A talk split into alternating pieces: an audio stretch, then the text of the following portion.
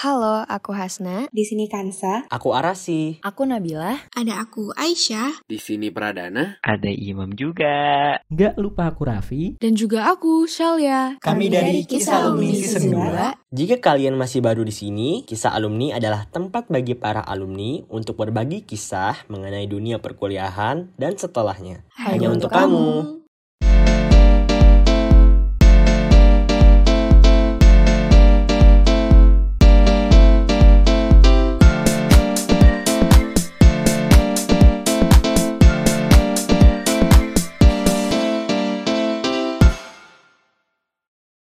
semua, selamat datang di Kisah Alumni, tempat di mana kita semua berbagi tentang alumni. Buat kamu pendengar baru dan pendengar setia Kisah Alumni, aku mau kenalin diri dulu nih. Aku Aurel yang akan nemenin kamu di episode kali ini. Pada episode kali ini, kita bakal bahas soal studi di Jerman nih guys. Khususnya kisah tentang Karanto yang dapat beasiswa buat belajar manajemen energi dan teknologi informasi. Yuk kita simak kisahnya. Halo Kadanto. Halo Aurel, thank you banget nih sebelumnya udah ngundang ke sini. Iya sama-sama kak. Gimana kabarnya nih kak? baik baik, alhamdulillah. Aurel gimana? Kabarnya juga? Sama-sama baik juga sih. Persiapan uas biasa. Oh mantap, luar biasa. Kalau Karanto lagi sibuk apa nih? Em, jadi alhamdulillah di bulan sekarang nih rekaman kan kurang lebih bulan Mei 2023 ya. Gue kemarin di bulan April 2023 itu baru selesai em, jenjang S1, jenjang bachelor di Wah. Berlin gitu. Posisi Terus sekarang- berarti tapi sekarang di Indonesia ya kak? Sekarang lagi di Indonesia dulu liburan melepas penat sih. Tapi nanti beres ini balik ke Jerman langsung alhamdulillah dapat kontrak full- kerja full time di salah satu eh, perusahaan kontraktor di sana. Sekalian menetap gitu kak? Iya, untuk sementara planningnya gitu sih. Sampai lima tahun ke depan kurang lebih kerja dulu. Terus setelah itu nanti em, baru buka opsi untuk mungkin S2 sambilan. Terus setelah itu baru nanti balik ke Indonesia. Wah. Tapi Kadanto kenapa milih buat kuliah satu di Jerman nih kak? Nah, ini sebenarnya ada banyak versi. Cuman gue coba ambil yang menurut gue paling relevan buat mungkin buat Aurel atau buat audiens semua ya. Jadi Boleh kak. gue tuh em, di SMA itu termasuk anak yang jarang belajar. Dan gue di Oh. kelas itu kurang lebih 34 orang. Gue nggak pernah eh, lebih baik dari ranking 22, tapi juga nggak pernah jomplang banget, nggak pernah lebih, pokoknya antara 22, 25, 22, 25, kurang lebih di situ terus. Karena dulu kerjaan gue cuma naik motor, main motor ke bengkel, terus eh, nggak jelas jalan-jalan gitu. Sampai pada waktu itu ada tawaran, sebenarnya ada tawaran ke Jepang. Cuman kalau misalkan ke Jepang, berdasarkan informasi yang gue terima pada saat itu, harganya itu mahal tanpa beasiswa. Jadi per bulannya dari ini eh, menurut informasi yang gue terima pada saat itu ya, per bulannya living cost, em, bayar semester, biaya transportasi dan sebagainya mungkin lebih da- sekitar lebih le- dari 20 juta per bulan. Terus awalnya jadi gue mikir nggak ke Jerman dulu nih, awalnya gue mikir pengen ke Jepang karena waktu itu ada tawaran ke Jepang. Terus gue apply beasiswa ditolak semua gitu. Nah, karena gue udah pengen keluar negeri dan berhubung gue merasa gue nggak bisa bersaing kalau di Indonesia, ibaratnya gini, gue mau misalnya dulu tuh nama seleksi ujian masuk PTN namanya SBMPTN di zaman di zaman gue. Tapi sekarang namanya apa? S, S apa tuh? SN SNBT sekarang. SNBT ya. Nah, Iya. SNBT tuh ibaratnya gue ranking 22 di kelas. Terus kalau diparalelin dalam satu angkatan mungkin gue nomor 80 atau 90 dari 100 sekian. Hmm. Gue yakin gue nggak bakal bisa bersaing gitu. Walaupun pada saat itu kondisi gue emang gue nggak suka belajar dan gue gue belajar tuh hamin satu mau ujian gitu. Ibaratnya SKS SKS SKS gitu. Terus waktu itu karena emang di dekat rumah gua dan ada beberapa informasi juga tentang kuliah ke Jerman itu murah dan gue telusuri secara detail dan emang beneran murah dibandingkan misalkan UK atau Amerika ya udah akhirnya gue coba gas. Gue coba datengin salah satu agen yang ada di lingkungan gue di Depok. Gue tanya-tanya secara detail biaya apa aja yang kira-kira bakal mahal living costnya berapa transportasi berapa semester berapa deposito di awal berapa segala macam. Gue tanya secara detail setelah itu gue mikir-mikir lagi ini masih manusiawi gitu tanda kutip. Jadi akhirnya gue mutusin untuk ke Jerman. Dengan alasan utama sebenarnya gue merasa pada saat itu kalau gue tren belajar gue masih kayak gini gue akan nggak akan bisa bersaing untuk masa depan. Kurang lebih gitu sih. Wah, berarti awalnya karena melihat peluang di Jerman lebih besar gitu ya, Kak? iya.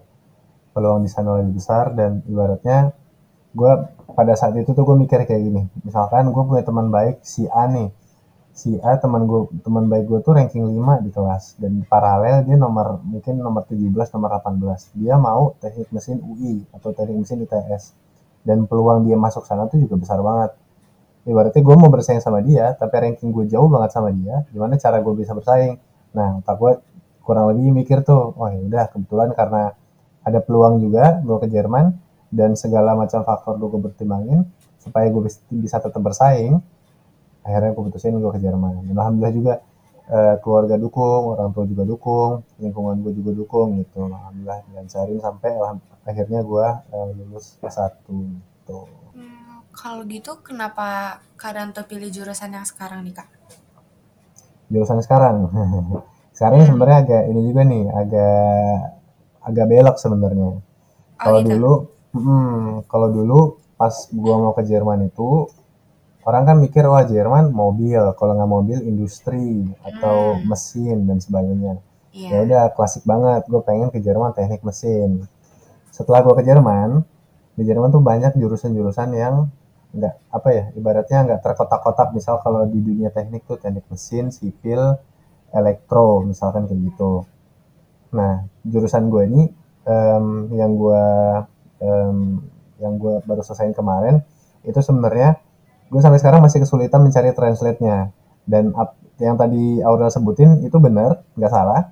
Cuman setelah setelah apa ya setelah beberapa kali gue pikirin lagi dan gue juga ngambil penjurusan lebih dalam em, akhirnya gue sekarang itu ibaratnya lebih expert di bidang smart building.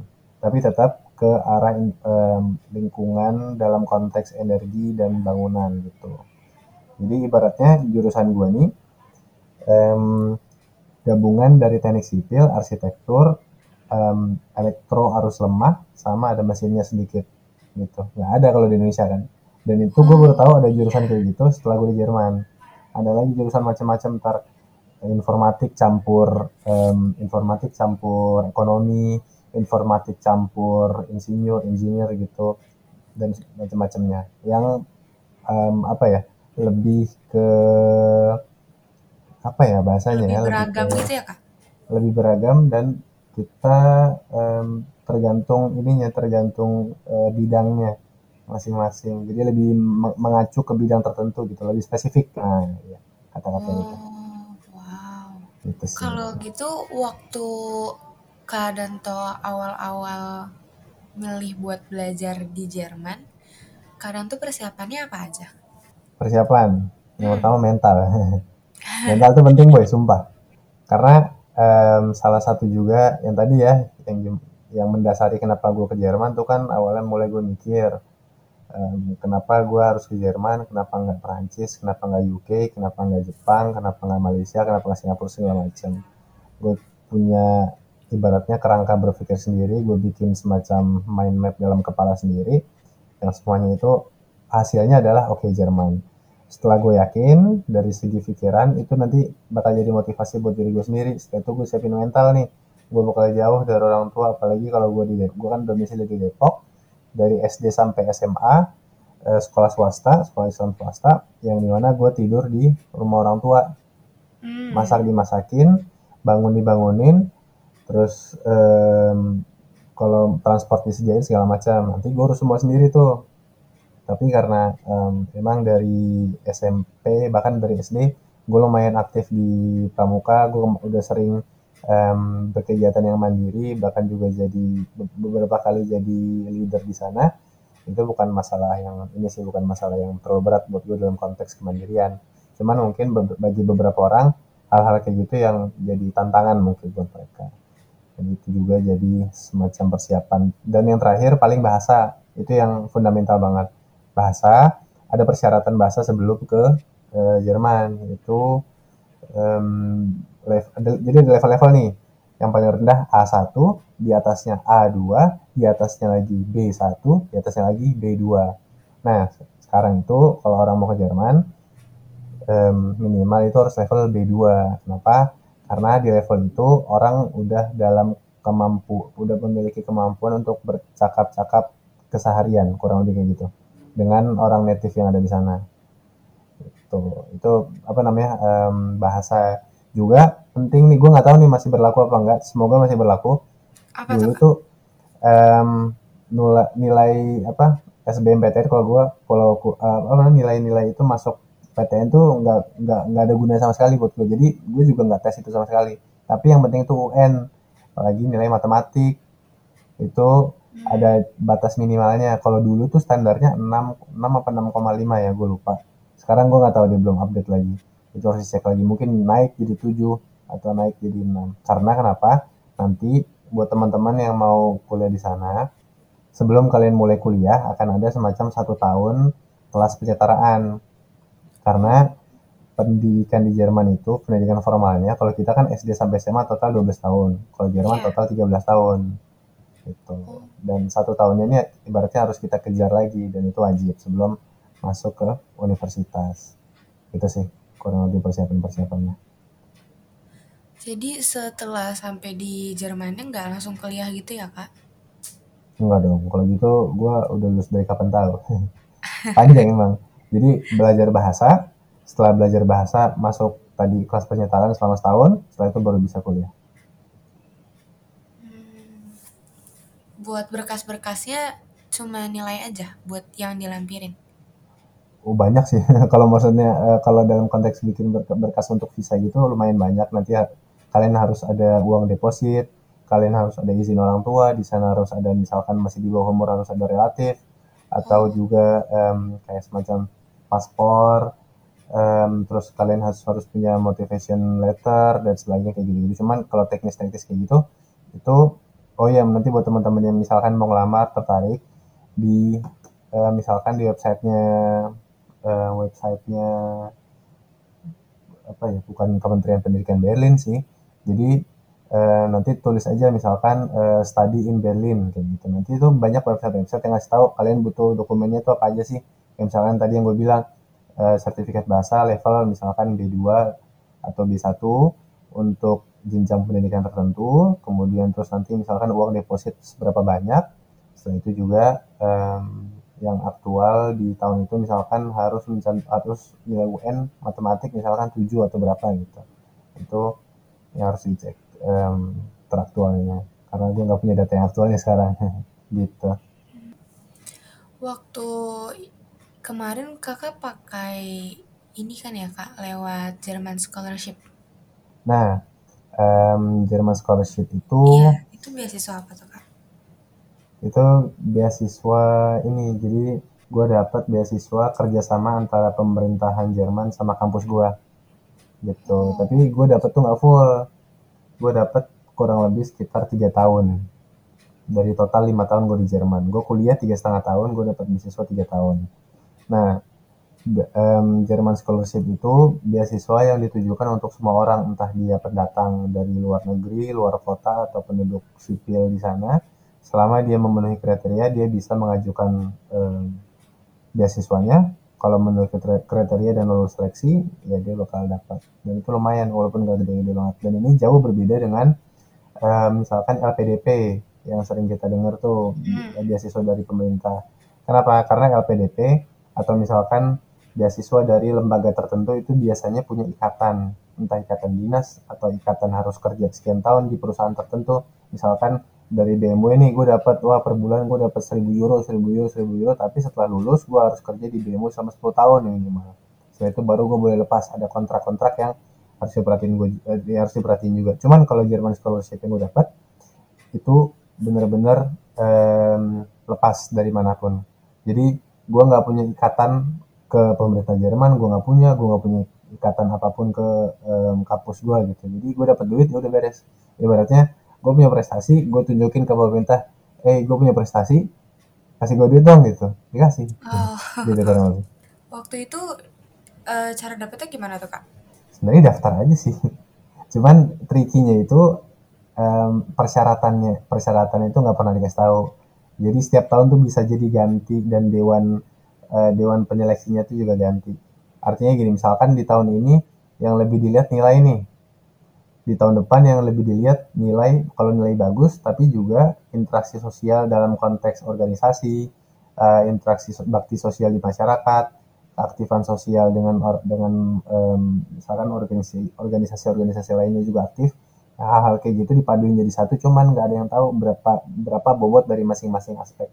Gitu. Cuman ya tadi kalau misalkan gue alhamdulillah dapatnya walaupun sebenarnya nilai gue nggak 100 semua itu gue jujur nilai gue nggak 100 semua gue nggak seperfect itu cuman um, waktu gue awal di Jerman gue banyak ikut kegiatan-kegiatan yang uh, langsung terjun ke masyarakat. Contoh gue sering banget ikut seminar-seminar um, tentang um, perkuliahan di Jerman. Sehingga pada saat gue mulai kuliah gue langsung bisa gaspol gitu uh, kurang lebih jadi gue nggak nyari dulu ini gimana ya ini gimana gimana. Gue udah tahu tips-tipsnya gimana gue langsung bisa lari kan kurang lebih gitu. Dan um, setiap ada itu dan seminar-seminar itu didukung sama um, uh, apa namanya Kementerian Pendidikan Jerman. Dan ada juga sertifikatnya. Jadi sertifikatnya resmi dari lembaga Jerman gitu. Dan itu yang gue lampirin.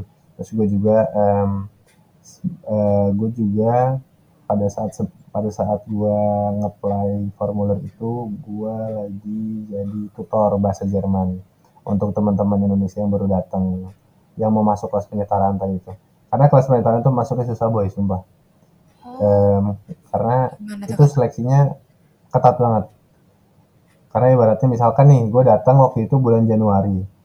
Bulan Februarinya gue harus tes misalkan untuk kelas penyetaran itu lawannya adalah orang-orang contoh misalkan orang-orang Arab yang udah tinggal di Jerman 4 tahun otomatis hmm. bahasa mereka udah jauh lebih lancar daripada kita gitu. Walaupun Sedangkan isi kelasnya terbatas gitu ya? isi kelasnya terbatas. Satu kelas bisa cuma 25 orang kayak sekolah gitu biasa. Cuman um, memang kalau di Indo kan misalkan um, teknik mesin UI peluang masuknya satu banding eh, sepuluh ribu misalkan. Tapi isinya ya sepantaran semua anak-anak sama-sama lulus kelas 12 sama-sama anak bimbel misalnya kayak gitu. Kalau ini beda berarti kita baru datang kursus bahasa Jerman di Indonesia tiba-tiba datang lawannya orang Arab yang udah empat tahun tinggal di sini. Mereka udah bisa udah fasih bahasa Jerman dan juga eh, apa namanya lebih sering baca lebih sering tulis lebih sering ngomong bahasa Jerman dibandingin kita gitu. Kan perbandingan nggak fair kalau kayak gitu. Makanya itu susahnya kayak gitu.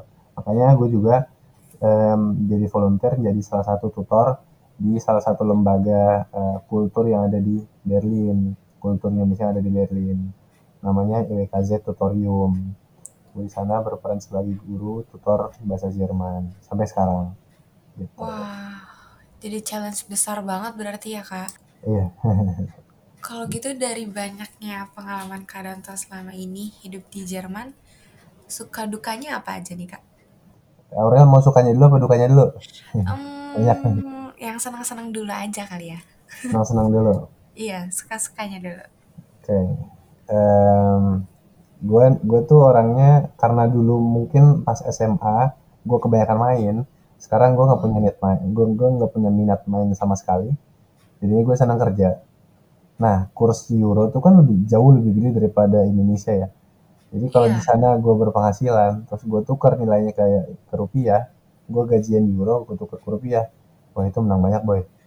Itu paling itu salah satu yang apa? Ya, salah satu yang ibaratnya zaman sekarang banget lah gitu kayak cuan cuan cuan cuan gitu apalagi yeah. udah cuan dikali dua lagi nilainya atau dikali tiga gitu pas sampai ke Indonesia itu wow. satu apalagi ya paling sukanya oh di sana selama gue total udah lima tahun ada di Jerman sampai terhitung bulan Januari tanggal 17 kemarin gue lima tahun ada di Jerman um, salah satu sukanya juga gue jadi orang yang jauh lebih teratur jadi ibaratnya di hari misalkan nih di hari ini gue punya jadwal pagi jam sekian sampai jam sekian gue ngapain setelah itu ngapain ngapain ngapain ngapain dan itu menurut gue jauh lebih mudah dilakukan di Jerman daripada di Indonesia. Kenapa?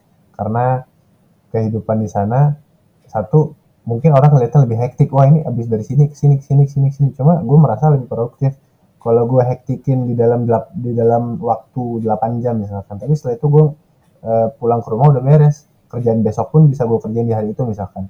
Gue tarik ke hari itu beres. Pulang udah gak ada beban misalkan kayak gitu. Itu salah satu kultur yang gue rasain juga. Tepat waktu gue kerja efektif eh, produktif juga jadinya dan gue juga senang kalau gue di hari itu wah gue capai target malah lebih dari target misalkan gitu itu sih sukanya Jadi lebih efektif banget gitu ya lifestyle di sana. ya Mm. Dukanya apa tuh kak?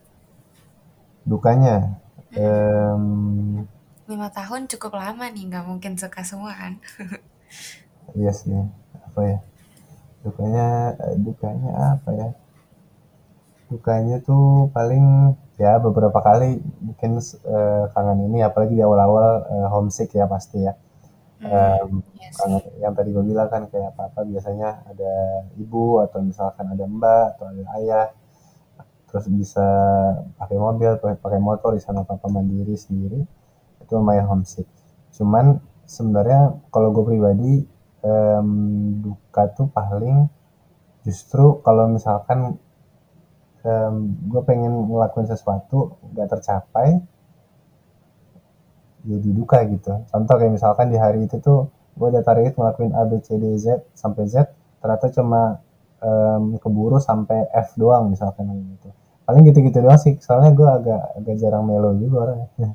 Jadi kalau misalkan duka apa ya bingung paling di awal sih yaitu homesick Em, paling ya kangen makanan kayak gitu, gitu. cuman kalau yang duka banget enggak sih mungkin.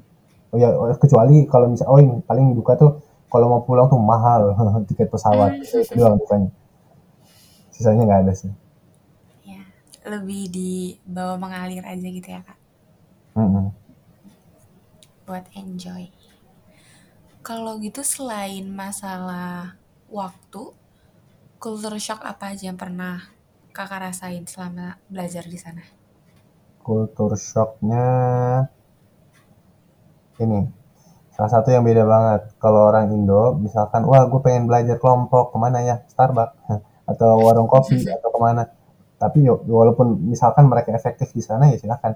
Cuman salah satu yang gue rasain jauh lebih efektif daripada warung kopi adalah ketika gue belajar di perpustakaan. Karena di sana perpustakaan itu difasilitasi, dengan meja kursi keterangan colokan yang semuanya perfect. Jadi ibaratnya gue datang jam 7 pagi terus gue belajar tiba-tiba jam 11 aja nggak berasa. Saking asiknya belajar. Tiba-tiba jam 4 sore aja misalkan kayak gitu. Itu salah satu yang di awal tuh gue ngeliat kayak kok orang bisa ya? Dia keburu ngerjain tugas segitu banyak. Padahal sama-sama manusia sama-sama makan gitu ya. Tapi dia bisa apa ya workloadnya tuh lebih banyak gitu dan lebih efektif. Gue tanya gimana caranya. Kata dia cobain aja kerjanya perpus. Kenapa? Di sana semuanya lebih enak dan itu hening perpustakaannya itu hening jadi samping kanan kiri depan belakang kita tuh belajar orang fokus. Jadi kita ikut termotivasi untuk jadi fokus. Itu kalau misalkan salah satu kultur yang baik ya. Paling kultur yang agak-agak ke lifestyle itu orang sana tuh makan porsinya gede banget. Segimana ya? Karena emang mungkin banyak kan badannya gede-gede juga. Cuman em, setahu gua ini yang di em, minimal teman-teman kantor gua kolega-kolega kantor tuh mereka jarang makan tiga kali sehari. Kalau kita kan tiga kali sehari ya. Mereka paling makan itu makan siang makan malam. Emang nggak Kalau sarapan gitu? pagi tuh mu- menurut mereka itu ibaratnya gimana? Ya, kayak nyemil gitu doang loh. Kayak nyemil jalan langsung jalan gitu. Dan makan siang gede makan malam gede.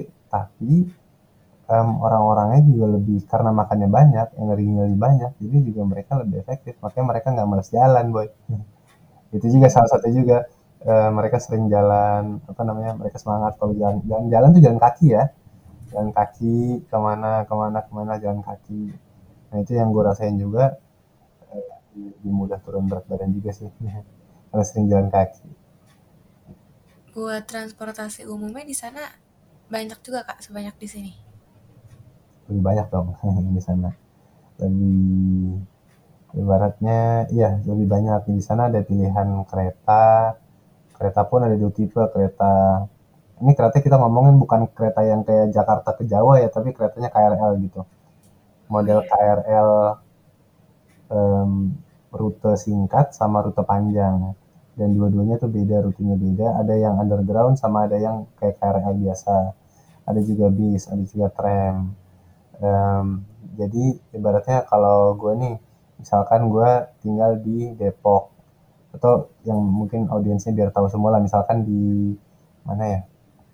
Pondok Indah lah misalkan kayak gitu Pondok Indah dekat Pondok Indah Mall. Dari Pondok Indah Mall misalkan gue bisa naik bisnis sekali terus ntar turun di stasiun mana gitu kan enak. Tapi kalau misalkan gue tinggal di, entah di pelosok Jakarta mana yang nggak ada bis di sana atau nggak ada KRL gue harus naik Gojek dulu bayar. Bayar lebih mahal daripada gue naik kereta gitu. Jadi ibaratnya um, akses gue untuk mencapai suatu apa ya suatu moda transportasi umum tuh sangat mudah. Entah tiba-tiba gue bisa naik tram untuk nyambung ke bis atau naik bis dulu baru nyambung ke tram atau tram dulu baru nyambung ke kereta atau naik apa namanya uh, kereta bawah tanah dulu baru nyambung ke bis. Jadi orang juga senang jalan kaki karena semuanya udah terplan dengan baik. Karena mobilisasi masyarakatnya juga tinggi banget ya? Iya. Uh, itu kalau dari segi lifestyle kak kalau dari segi pendidikannya sendiri beda kuliah di sana sama belajar waktu di sini gimana kak? Um, sebenarnya ya kalau buat fair, uh, gue agak kurang bisa bandingin kuliah di Jerman sama kuliah di Indonesia. Kenapa? Karena gue nggak pernah kuliah di Indonesia. Jadi, mm -hmm. cuman kalau yang gue denger-denger nih ya, um, satu, oh yang paling gue tahu sih ini, misalkan tentang skripsi. Gue kemarin nulis skripsi itu cuma 125 halaman. Teman-teman gue di Indonesia itu rata-rata entah 400-an, 700 halaman. Tapi line spacing itu gede banget. Satu halaman tuh isinya kayak kalimatnya dikit-dikit banget. Ya buat apa gitu. Dan um, ada banyak hal-hal hal-hal teknis yang di Indonesia yang ibaratnya orang itu udah tahu bisa diimprove tapi nggak diimprove kayak gitu contoh misalkan um, kita yang apa-apa pakai kertas bisa diimprove ke online jadi sistem semuanya digital segala macam. Yang padahal itu bisa memudahkan dosen juga untuk dia mengajar. Jadi dia meriksa ujian tuh nggak harus bawa segeplok kertas dari kantor ke rumahnya terus dikoreksi di satu-satu. Tinggal dimasukin PDF nanti koreksi otomatis beres PDF editor atau apa pun apa pun namanya itu ya. Terus paling sama itu sih sama dosen juga. Nah itu gue juga um, salah satu yang gue senang. Gue deket gue deket sama dosen-dosen gue ngopi bareng um, terus gue pernah apa ya gue pernah kita sampai ngomongin hal-hal yang privat privat tuh ibaratnya kalau di sana ngomongin privat atau yang pribadi gitu sampai ngomongin keluarga ngomongin an ngomongin anaknya gini-gini segala macam gitu. Itu udah ibaratnya kalau udah ngomongin itu berarti udah dia udah membuka diri gitu. Karena orang sana nggak yang tiba-tiba datang gitu kayak eh apa kabar? Iya kok muka agak ini pak? Itu boleh kan lagi belum kenal. Kok muka agak gini pak? Iya nih istri saya begini atau anak saya begini nggak akan orang zaman kayak gitu. Jadi kalau udah ngomongin keluarga itu pasti udah deket. Itu sih paling lumayan culture shock juga yang kalau Indonesia bisa basa-basi langsung cepat-cepat ngomongin apa pun. Tapi kalau orang Jerman ya hal-hal yang privasi yang kayak gitu biasanya mereka nggak dikeluarin di awal gitu. Nanti kalau udah jadi udah kenal lama udah kenal dekat baru paling dan itu pun juga nggak nggak sampai yang kayak wah aku harus berantem sama bini gue nih gitu itu enggak sih. Kalau dari sistem belajarnya ada yang beda nggak sih kak? Kayak mungkin uh, penilaiannya semesterannya ujiannya gitu. Kalau ujiannya oh iya di sana nggak ada UTS wah jadi cuma ibaratnya cuma uas doang tapi ada tapinya. Gimana kak kalian UTS itu yang menyelamatkan nyawa. Nah, biasanya kan entah UTS-nya 30%, UAS-nya 70%, Oh atau iya. 50-50 atau gimana pun gitu. Gue kurang tahu juga. Cuman kalau UAS sekalinya nggak lulus ya udah ngulang gitu. Dan Satu semesternya enam bulan. satu semester ya kurang lebih Ya, termasuk libur itu enam bulan. Tapi kalau dipotong libur sekitar empat bulan, 3 sampai 4 bulan. Oh cuman paling ini kita nggak ada absen. Ya benar, gue lupa. Kita sistem itu nggak ada absen. Em, kalau masuk ke kampus, misalkan di hari ini ada kuliah nih, em, nggak ada yang absen. Kecuali itu masuk ke praktikum kayak kalian ke labora- laboratorium. Waktu itu wajib absen. Cuman kalau kalian masuk dengerin dosen ngomong itu nggak wajib. Yang kalian wajib itu cuma datang pas ujian dan lulus. Udah itu doang. Jadi sebenarnya kunci kul- kunci kuliah di Jerman tuh lulus kuliah, nggak usah datang kuliah. gitu sih. Eh, kan ini di teknik banyak praktikumnya ya kak, tadi juga sempat Iya. disinggung. Eh, boleh diceritain sedikit gak soal praktikumnya nih? Aku cukup penasaran Praktikumnya. bagian situ. Oh, boleh. Praktikumnya sebenarnya pasti mirip-mirip sih sama yang apa yang ada di Indonesia.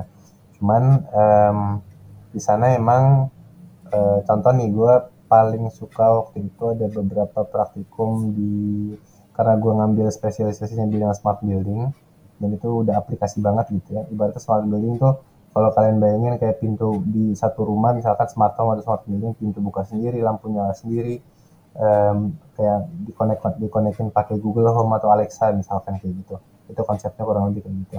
Waktu itu gue bikin satu konsep eh, smart home yang kayak gitu tapi jadi semacam apa ya kayak demonya gitu.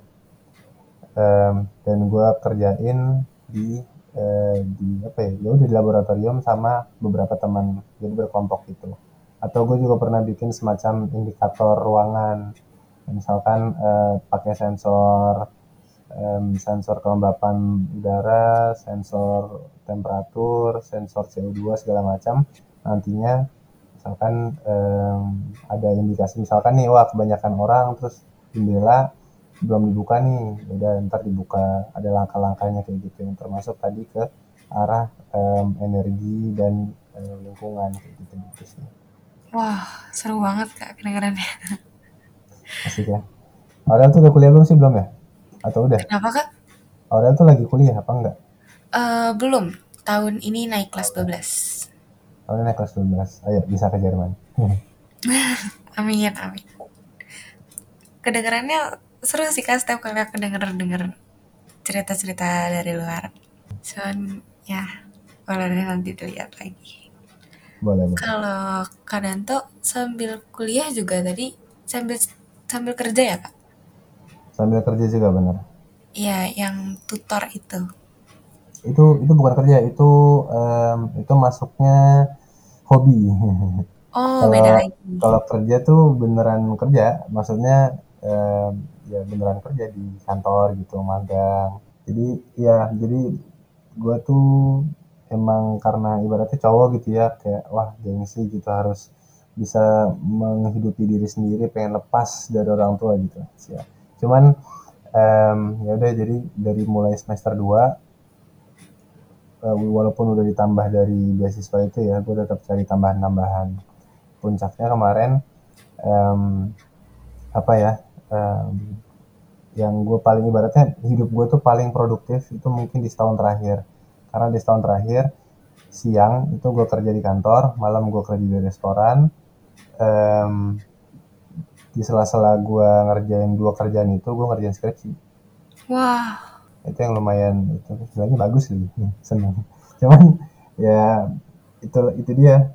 Em, ada ada sih efek sampingnya paling jerawatan dikit gitu sama muka agak kusam cuman ya udah itu doang. Sisanya apa ya? Ya ibaratnya kalau kalian udah nemuin limit diri kalian sendiri jadi ke depannya enak ya mau ngerjain sesuatu gitu.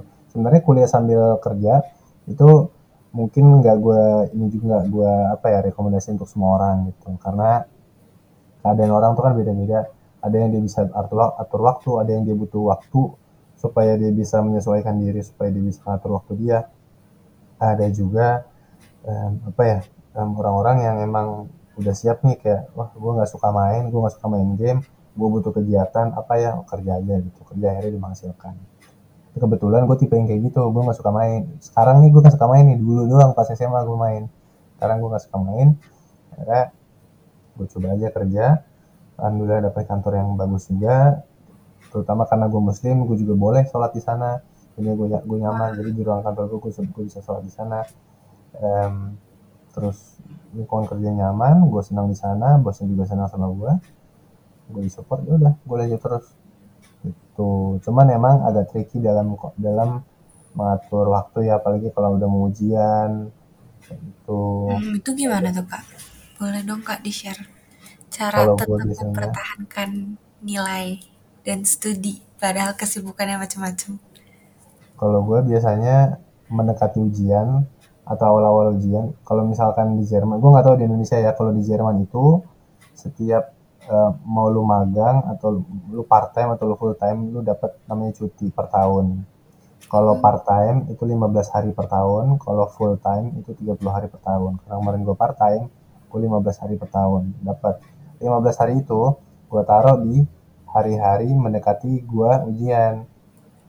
Kalau pas gue ujian, biasanya gue tetap kerja karena gue persiapkan sebelum. Misalkan nih, tanggal 1 Juni gue tahu gue bakal ujian. Ya udah, akhir Mei um, gue nggak mau kerja, gue fokus tuh misalkan dua minggu, dua minggu gue nggak mau kerja. Kalau cuti kan dibayar tetap ya.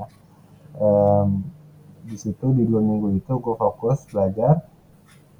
Nanti pas udah masuk pekan-pekan ujian ya gue tinggal review-review aja. Selama ini sih gue gitu ya, cuman itu balik lagi ada namanya um, metode belajar dan setiap orang tuh beda-beda. Kalau gue udah menemukan metode gue sendiri yang menurut gue efektif dan cepat dan itu cukup buat gue sampai sekarang pun materi-materi di semester 1 pun sebagian besar masih gue ingat gitu makanya itu gue apa namanya buat gue pribadi itu berjalan dengan baik Wah, keren banget kak. Mantep sih parah. oke ayo ke Jerman tidak ada alasan untuk tidak ke Jerman Ayo kak. Selain kerja, Kak Danto juga ikut aktif di PPI Berlin ya? yes sempat aktif selama 2 tahun Uh, boleh dong kak cerita-cerita waktu di PPI? waktu di PPI ya waktu di PPI nah kalau di PPI itu sebenarnya waktu itu tujuan utama masuk PPI itu untuk nambahin koneksi sih sebenarnya koneksi em, nambahin apa ya oh ini juga sebenarnya. Eh, alasan ibaratnya alasan alasan baiknya menambah koneksi eh, terus juga ya, biasa latihan latihan menjaga apa ya menjaga hubungan sama orang lain. Tapi alasan buruknya adalah gue butuh sertifikat buat perpanjang itu. Buat perpanjang apa namanya perpanjang scholarship beasiswa.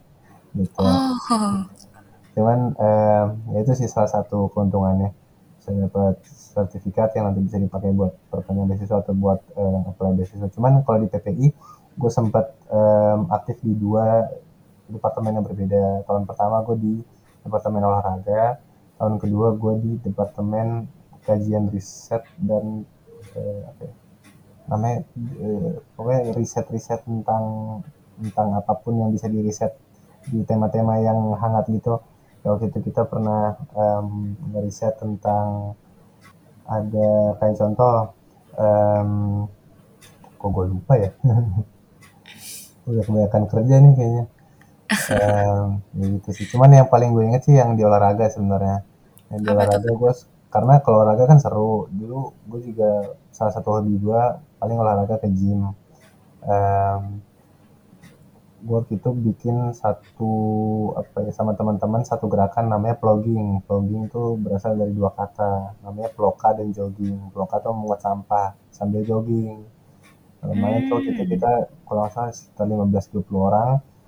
Dan pas waktu itu di hari apa ya di hari jadi plogging tuh ada harinya gitu hari sedunianya gitu. Jadi pada saat kita ngelakuin hal itu lari sambil menguat sampah itu kita nggak sendirian jadi kita sedunia tuh di hari itu di jam yang sama eh, ngelakuin gerakan yang sama terus nanti kayak di posting-posting gitu. Lumayan waktu itu mungkin sekitar ada 15 orang berapa puluh kantong sampah gitu kita angkutnya lumayan. Em, gitu sih itu juga di- jadi karena waktu itu kita lagi galang dana untuk namanya ada di di di di mana ya gue lupa deh. Ada sekolah alam di gue lupa daerah hari bukan Riau NTT apa ya gue lupa kita galang dana. Nah dari aksi itu kita lumayan ngumpulin dana yang kita bisa sumbangin ke eh, anak alam itu sekolah anak alam. Gitu. Jadi sehatnya dapat lingkungan terjaga terus ngasih duit juga. Gokil gitu Wah, aktif di mana-mana banget berarti kak. Keren.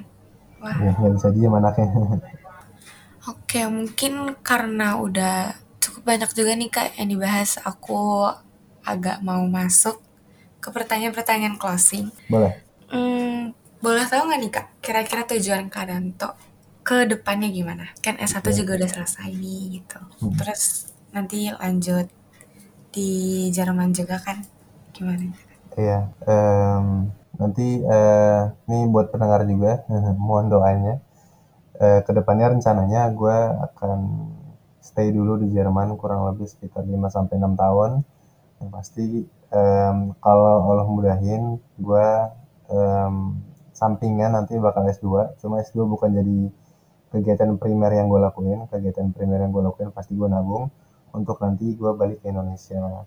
Caranya gue nanti mau uh, bisnis aja di Indonesia gitu karena um, kerja di Jerman sebenarnya kalau dari segi keuangan ya bisa dibilang makmur cuman um, gue lebih happy gitu kalau tinggal di Indonesia gitu dan kebetulan juga um, kalau punya bisnis sendiri menurut pengalaman gue pribadi lebih apa ya lebih bisa enjoy sih gue mengatur diri gue sendiri kayak gitu. Oke, berarti sekitar 5 sampai 6 tahun lagi baru bakal balik ke sini ya? Iya, insya Allah. Semoga dilancarkan dan sukses terus. Amin. Mungkin buat last question saya nih kak, boleh Boleh. dong uh, share kesan dan pesannya ke kisah alumni dan ke audiens yang dengerin ini. Boleh. Um, kesan pesan kesan gue uh, yang pertama pasti gue senang ya karena um, ibaratnya apa ya macam platform-platform kayak gini apalagi kalian udah punya audiens kalian sendiri gue senang aja gitu kalau misalkan kalian bisa menyibukkan diri untuk sesuatu yang bermanfaat. Dan itu juga tujuan gue salah satu tujuan gue misalkan uh, untuk aktif sebagai guru di sebagai tutor di uh, di kasih tutorial yang tadi gue bilang gue sebagai guru bahasa Jerman. Walaupun itu nggak berbayar uh, maksudnya gue gue kerja nggak di, nggak nggak dibayar gitu.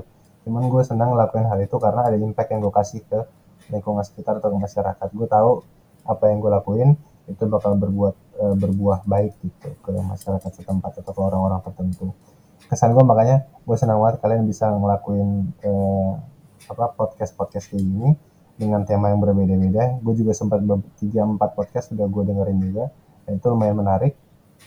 Um, paling pesan ya, pesan nggak ada sih sebenarnya. Um, kalau bisa kalian hubungin di Kobuzer minta donasi gitu ya.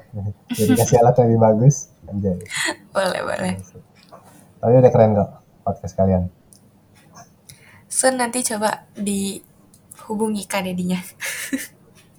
Tolong ya, Mas Dedi ayo ke Jerman ayo ayo kalau gitu cukup dari aku uh, mungkin aku bakal tutup episode kali ini dulu ya nah, Gak kerasa banget nih kita udah ada di ujung episode ke 49 season kedua kita Makasih banyak buat Karanto yang udah ngeluangin waktunya di, di sela-sela kesibukan-kesibukannya buat bagi-bagi ilmu dan pengalaman sama kita-kita di sini. Semoga episode kali ini bisa ngebantu, juga bisa menginspirasi, memotivasi teman-teman yang mau atau tertarik buat ngelanjutin studi di Jerman. Makasih, makasih buat teman-teman yang udah dengerin kisah alumni. Jangan lupa buat follow akun sosial media kita di Instagram, Twitter, dan TikTok di @kisah_alumni biar kalian gak ketinggalan update dan info berguna lainnya. Tunggu episode kita selanjutnya cuma di Kisah Alumni. Terima kasih.